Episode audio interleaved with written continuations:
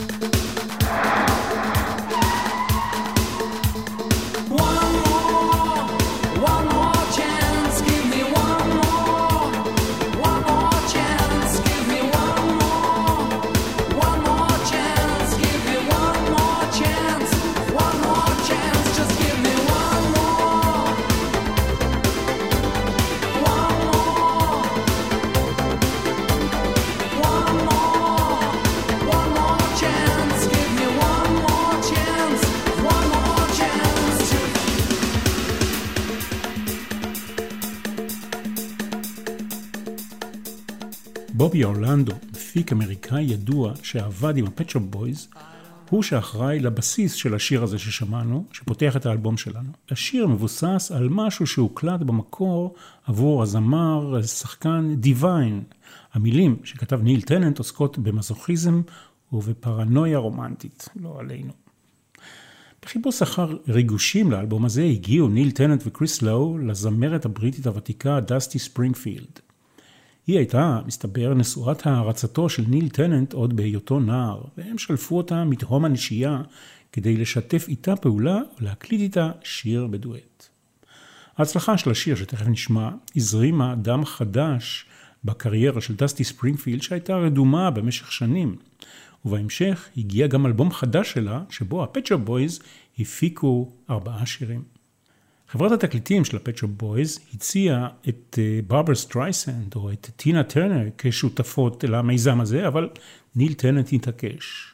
ההקלטה לא הייתה פשוטה, דסטי ספרינגפילד שהגיע ללונדון לצורך ההקלטה במיוחד מביתה שבקליפורניה, התעקשה לשיר את השיר במלואו ולא רק את השורות שיועדו לה. ועם כל פספוסון קטן היא החליטה להקליט את הכל שוב ושוב בטייק אחד שלם. התוצאה 20 ערוצי שירה, שמתוכם נבחרה התוצאה הטובה ביותר, וכך 17 שנים אחרי ההצלחה האחרונה שלה במצעדי הלהיטים, חזרה דסטי ספרינגפילד לתודעה, ובגדול.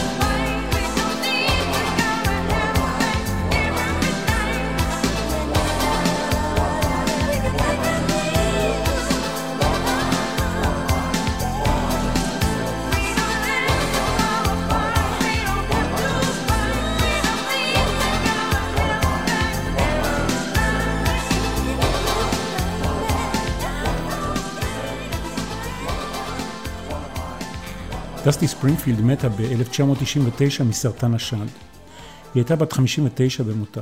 מאז, לא אחת, עולים חברי ה Pet Shop Boys לבמה, לבמה כזו או אחרת, ומבצעים את השיר הזה עם זמרת אורחת אחרת. בין השאר, הם הופיעו עם ליידי גאגה בטקס פרסי הבריטס ב-2009, כשה Pet Shop Boys קיבלו פרס על תרומתם המשמעותית לתרבות הפופ הבריטית. ניל פרנסיס טננט נולד ב-1954. כשהיה ילד הוא למד לנגן בגיטרה ובצ'לו. יש לו תואר ראשון בהיסטוריה. הוא היה עיתונאי בתחילת דרכו. דרך שהתחילה כעורך, העורך האנגלי של סדרת הקומיקס האמריקנית מארוול. התפקיד שלו היה לדאוג להתאים את הדיאלוגים האמריקאים של הקומיקס לקהל הבריטי, וגם לדאוג שהמלבושים של הנשים בציורי הקומיקס ישתלבו עם סגנון האופנה המקומי. מהתפקיד הזה הוא השתדרג לתפקיד של עורך, ואחר כך גם עורך משנה של Smash Hits, עיתון בריטי פופולרי שסיקר עבור הנוער הבריטי הצעיר את עולם הפופ. כריסטופר שון לואו, צעיר מניל טננט בחמש שנים. בילדותו ניגן בטרומבון, כמו סבא שלו, אבל התקדם בהמשך לנגינה בקלידים. הוא למד ארכיטקטורה, אבל לא סיים את לימודיו, ויש לו גם תירוץ טוב, זה בגלל הקריירה שלי עם ה Pet Shop Boys, הוא אומר. קריס לואו מזוהה כמי שנוכחותו הציבורית צנועה ומוצנעת. הוא מתלבש לעיתים קרובות בבגדי ספורט, הוא מסתיר את עיניו מאחורי משקפי שמש. בדרך כלל הוא נמצא שני צעדים מאחורי שותפו, ניל טננט. את זה רואים בתמונות ובקליפים שלהם. בהופעות חיות הוא לא מוציא מילה, לא יוצר אינטראקציה עם הקהל, הוא עומד בלי להתנועע מאחורי מערכת קלידים. הגרדיאן הבריטי טען בשעתו שהוא מפורסם בזכות העובדה שהוא כוכב הפופ הפסיבי ביותר בתולדות הבידור העממי. הדימוי הזה של קריס לואו כאיש השקט ההולך שני צעדים מאחורי ניל טנט הוא מכוון. זה חלק מהתדמית. אחד שר והשני עומד שני צעדים מאחוריו ורק מעיף מבטים חשודים לצדדים.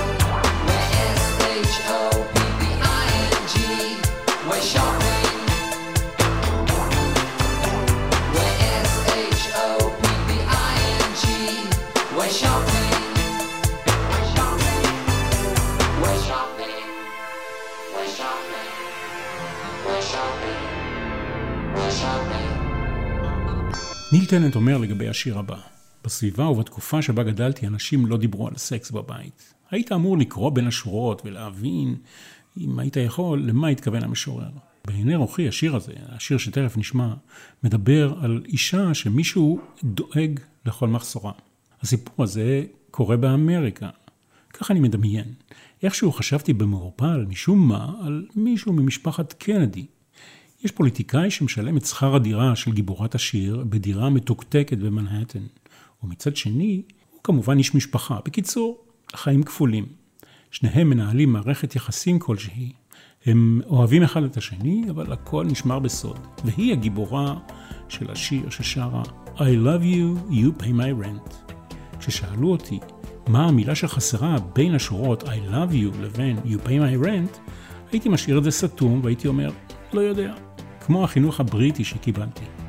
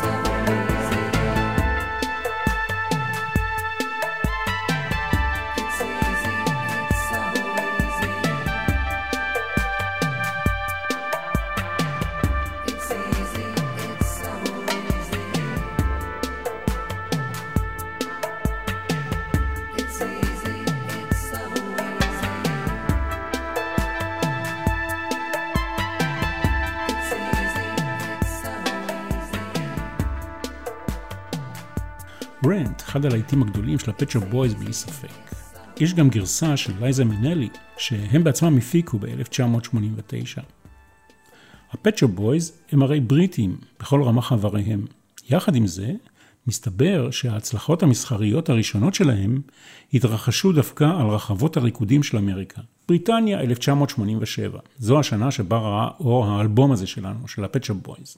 לדברי ניל טננט, הוא מחזק את דבריו גם היסטוריון המוזיקה ויין סטודר, אפשר למצוא באלבום הזה ביקורת סמויה על התאצ'ריזם ועל הציידגייסט, כלומר, ציידגייסט הפוליטי, כלומר, אה, על רוח הזמן של התקופה. האלבום מוקלט בציפייה דרוכה לתוצאות של הבחירות. האם מרגרט תאצ'ר תיבחר מחדש? היא אכן נבחרה ביוני אותה השנה בפעם השלישית לתפקיד ראשת הממשלה. עוד אירועים מאותה שנה, 1987, קבוצת הכדורגל ארסנל זכתה בגביע האנגלי בפעם הראשונה בתולדותיה, שחקן הכדורגל פיטר ברדסלי, בן ה-26, הפך לשחקן היקר ביותר שהועבר בין המועדונים הבריטיים. הוא הועבר מניוקאסל יונייטד לליברפול תמורת מיליון ותשע מאות אלף לירות סטרלינג. ב-18 בנובמבר אותה השנה, סמוך לשעה 7:30 בערב, פרצה שריפה בגרם המדרגות הנעות של תחנת הרכבת התחתית של קינגס קרוס בלונדון.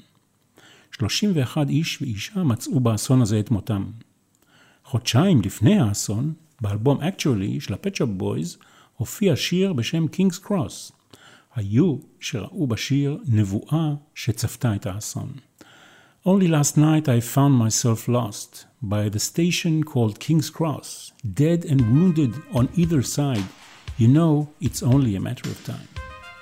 עיתוני הפופ בבריטניה ארגנו קמפיין שבו כל מי שיתקשר למערכת העיתון לשמוע את השיר, יתרום בכך לטובת משפחות הקורבנות והפצועים. להזכירכם, באותם ימים רחוקים, שיחות טלפון כאלה עלו כסף.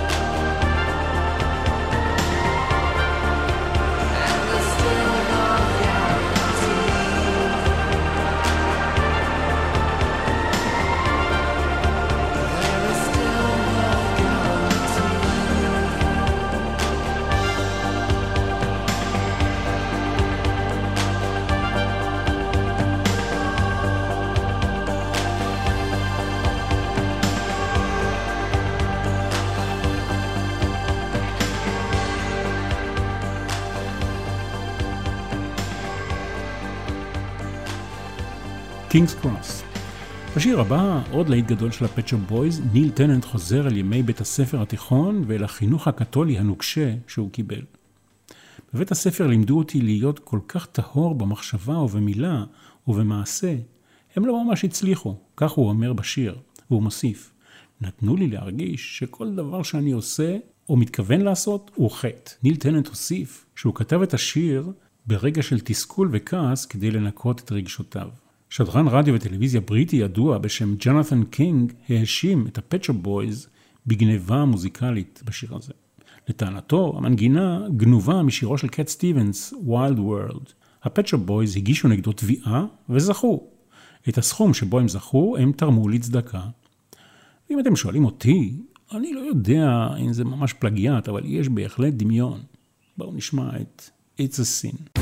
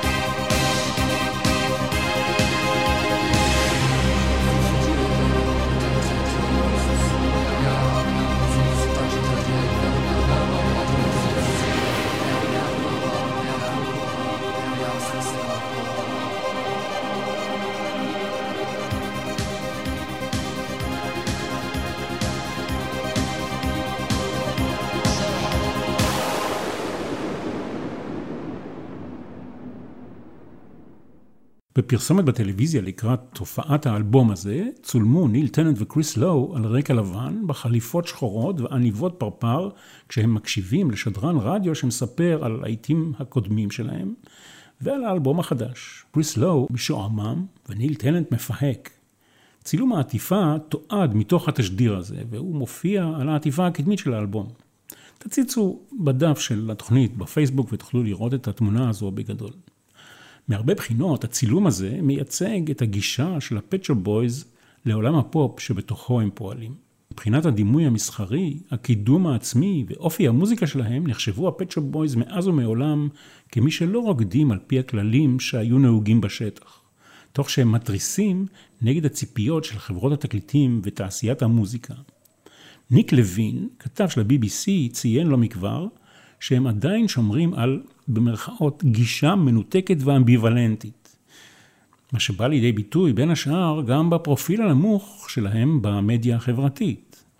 בשנותיהם הראשונות הם אה, התבלטו דווקא בדברים שהם סירבו לעשות. קריס לואו הצהיר בריאיון בשנת 1986, אני לא אוהב קאנטרי, אני לא אוהב מוזיקת רוק, אני לא אוהב רוקבילי, או במיוחד אני לא אוהב רוקנרול. יש הרבה דברים שאני לא אוהב, נכון? אבל מה שאני כן אוהב, אני אוהב בלהט.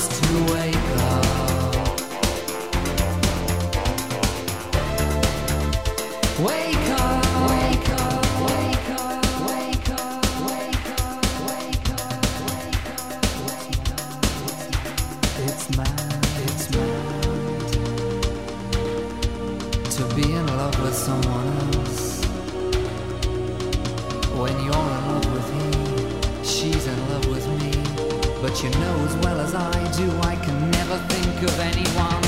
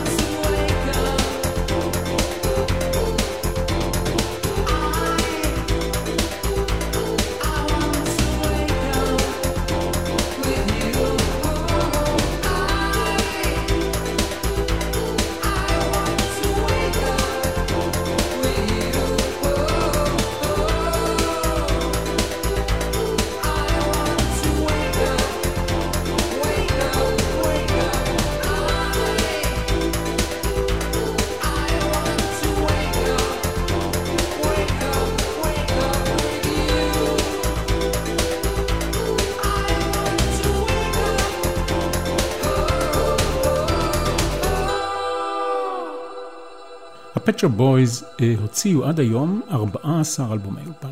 האחרון שבהם יצא ממש עכשיו, בינואר 2020. כעיקרון, השמות של כל האלבומים הם כולם בני מילה אחת בלבד.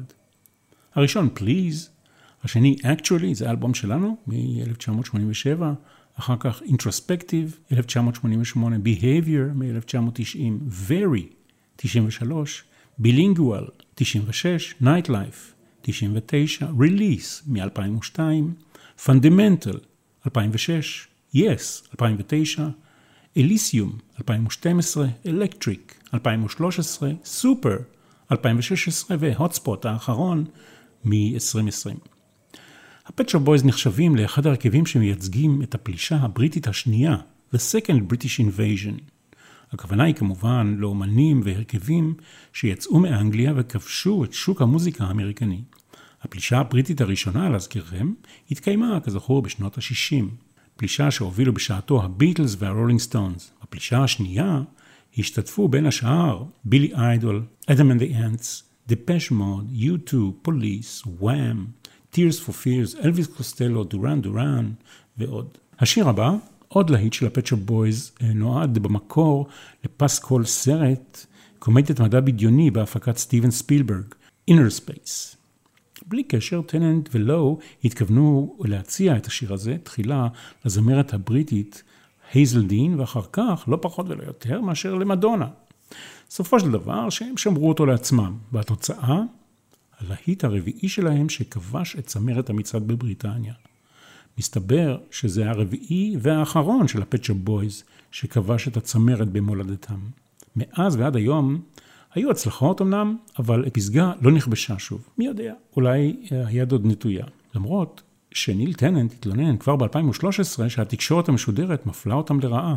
שדרני רדיו מספרים לו שהם רוצים להשמיע שירים של ה Pet Shop Boys בשידור, אבל הם לא יכולים בגלל שחברי הצמד שהיו אז, בשנות החמישים לחייהם, נחשבו עתיקים, קשישים מדי. אוי ואבוי. לאן הגענו? מה יגיד על זה מיק ג'אגר?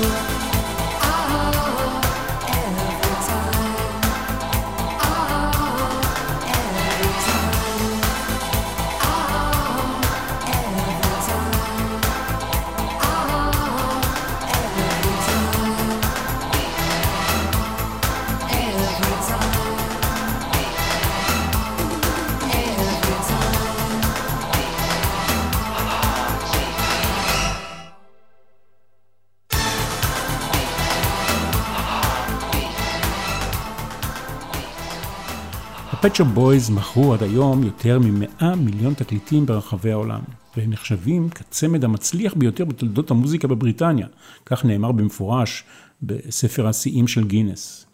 הם זכו בפרסים רבים משני צידי האוקיינוס, בריטס וגראמיז, 42 להיטים מצליחים, מהם 22 בטופ 10 בבריטניה. ניל טננט, שלא הכחיש ולא אישר שמועות על הומוסקסואליות לאורך כל שנות ה-80, יצא מהארון בריאיון למגזין של הקהילה הגאה בשנת 1994. הוא הדגיש שהמילים שהוא כותב לשירים אינם נוטים בדרך כלל לשום כיוון כזה או אחר. הם נכתבים בשפה מגדרית ניטרלית, כך שאפשר לפרש אותן לכאן או לכאן. שותפו קריס לואו לא מדבר על הנושא.